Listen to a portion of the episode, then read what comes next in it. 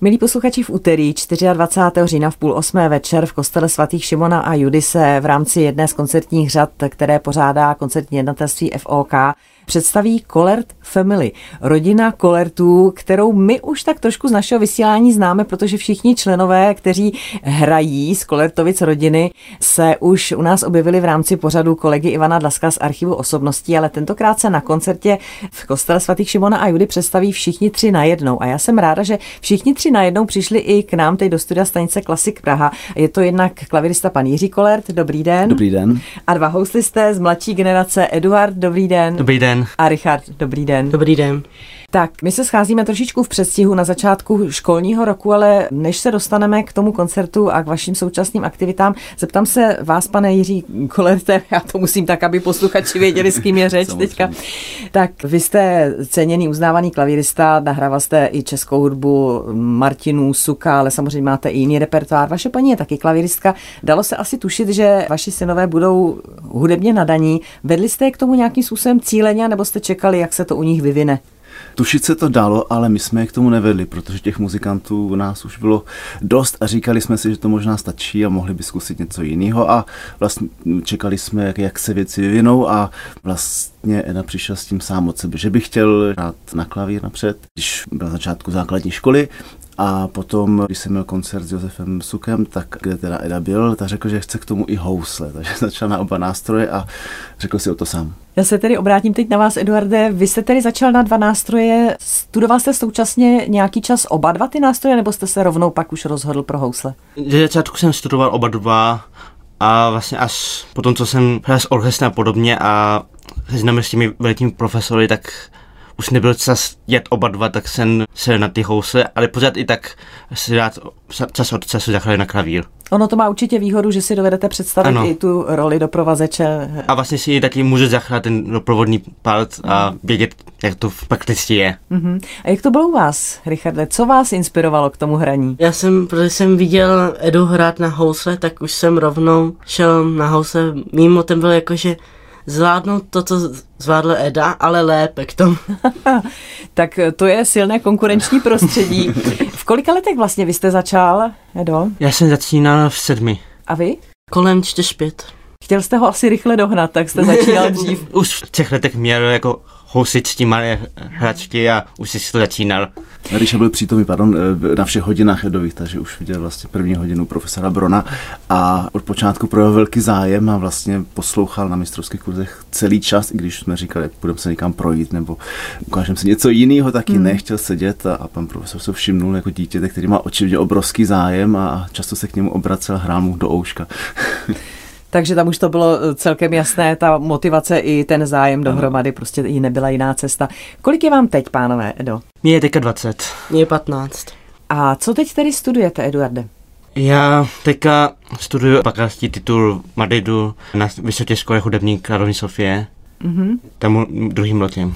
A, a já teď začínám v Pražské konzervatoři v Prováku.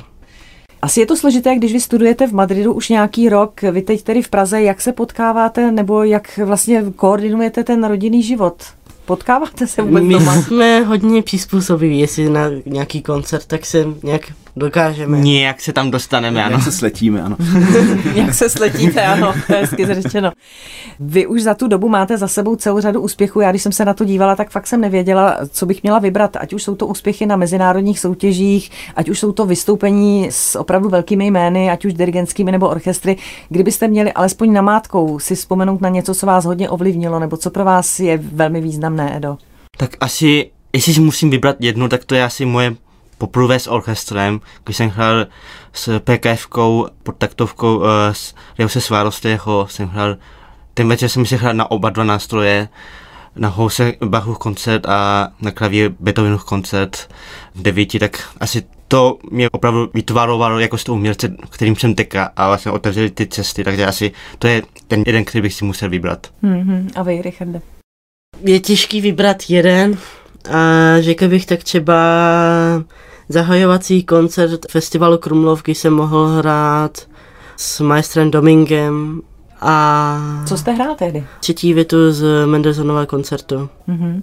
Vy už máte, a řekla bych, vyspělý a dospělý repertoár, velký repertoár. Co z těch velkých koncertů, které máte v repertoáru, je třeba vaší srdeční záležitostí? Co si rád zahrajete?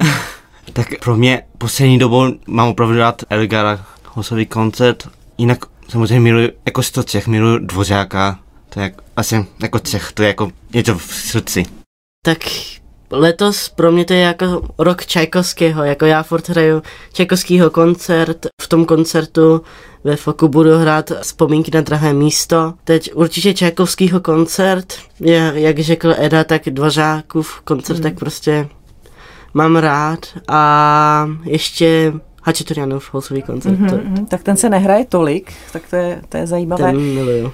Já se obrátím na vás. Já jsem říkala, že vy jste vlastně nahrál minimálně teda ta dvě CDčka, která jsou věnována výhradně české hudbě. Tak u vás je to asi jasné s tou českou hudbou. Ano, je to přirozené. Já samozřejmě mám rád českou hudbu, věnoval jsem se jí už během studií, mám blízký vztah k Martinu a na konzervatoři jsem studoval u profesora Leichnera, který mm-hmm. se věnoval velice intenzivně Martinu, takže přirozeně to byla vlastně moje první volba, čemu jsem se věnoval nejvíc, pak jsem k tomu přidal suka. Janáčka jsem miloval jako rodinný Brňák, tak to bylo taky moje takže českou hudbu mám rád a velice rád mám francouzskou hudbu, studoval jsem v Paříži, takže tam jsem to nasával a potýkal se s ním, protože pro nás Čechy to není až tak jednoduché pochopit, pochopit a správně Mhm. uchopit ten francouzský styl. Vy se teď setkáte, jak už jsem říkala, na koncertě 24. října v kostele svatých Šimona a Judy. Ten koncert je nazván Colette Family. Vy samozřejmě hráváte, teď mám na mysli jednoho z houslistů s tatínkem klavíristou, ale tady se setkáte všichni. Máte nějakou příležitost, nebo už jste se takhle setkali a hráváte třeba dokonce i všichni společně? Ve třech? Jde to? Tak jde to, před čtyřma rokama, tak jsme, my tři třeba byli už v Japonsku, hráli jsme v Matsumotě. Často hrajeme jako my tři jenom. Jestli myslíte dohromady, jako Ano, skladbu a- dohromady, a těch, kdybych- těch je málo Tak. a, a většinou se prostřídáme teda a běžný repertoár, Mhm. co hrajeme, tak je Sarasáte Navara, Šostakovič, pět kousků pro dvoje housle a klavír a co to ještě hraje? A Florov, Flo- eh, Florová. Diverti- Já divertimento. jsem se, než jste přišli, dívala na YouTube a tam jsem našla mezi jinými taky nahrávku Smetanovy Vltavy.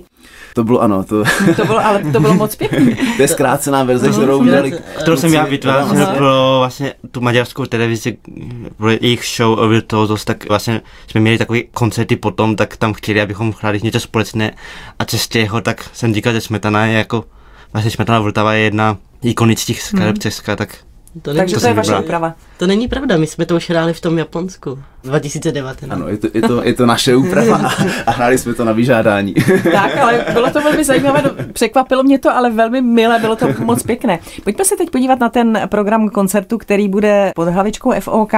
Co jste tam tedy připravili? Něco, pár už slov tady padlo, tak jestli můžu poprosit nejdřív vás, abychom to teda třeba proběhli a pak Ano. se toho zastavíme. Ta idea byla, že jsme chtěli, aby se kluci představili každý v nějaké závažné skladbě a v nějaké virtuózní. Samozřejmě pro jejich věk je normální, že se chtějí prezentovat virtuó, kluci že virtuózními skladbami, ale aby to nebylo jen tak, že hrajou virtuózní věci, tak má každý závažnou skladbu. Jedna má Strause sonátu, Strauss bude mít příští rok výročí a týden po koncertu ve Foku ho bude hrát v Passau na festivalu, takže se nám to hodilo, že jsme mm-hmm. to spojili takto a Richard bude hrát Čajkovského vzpomínku na drahé místo.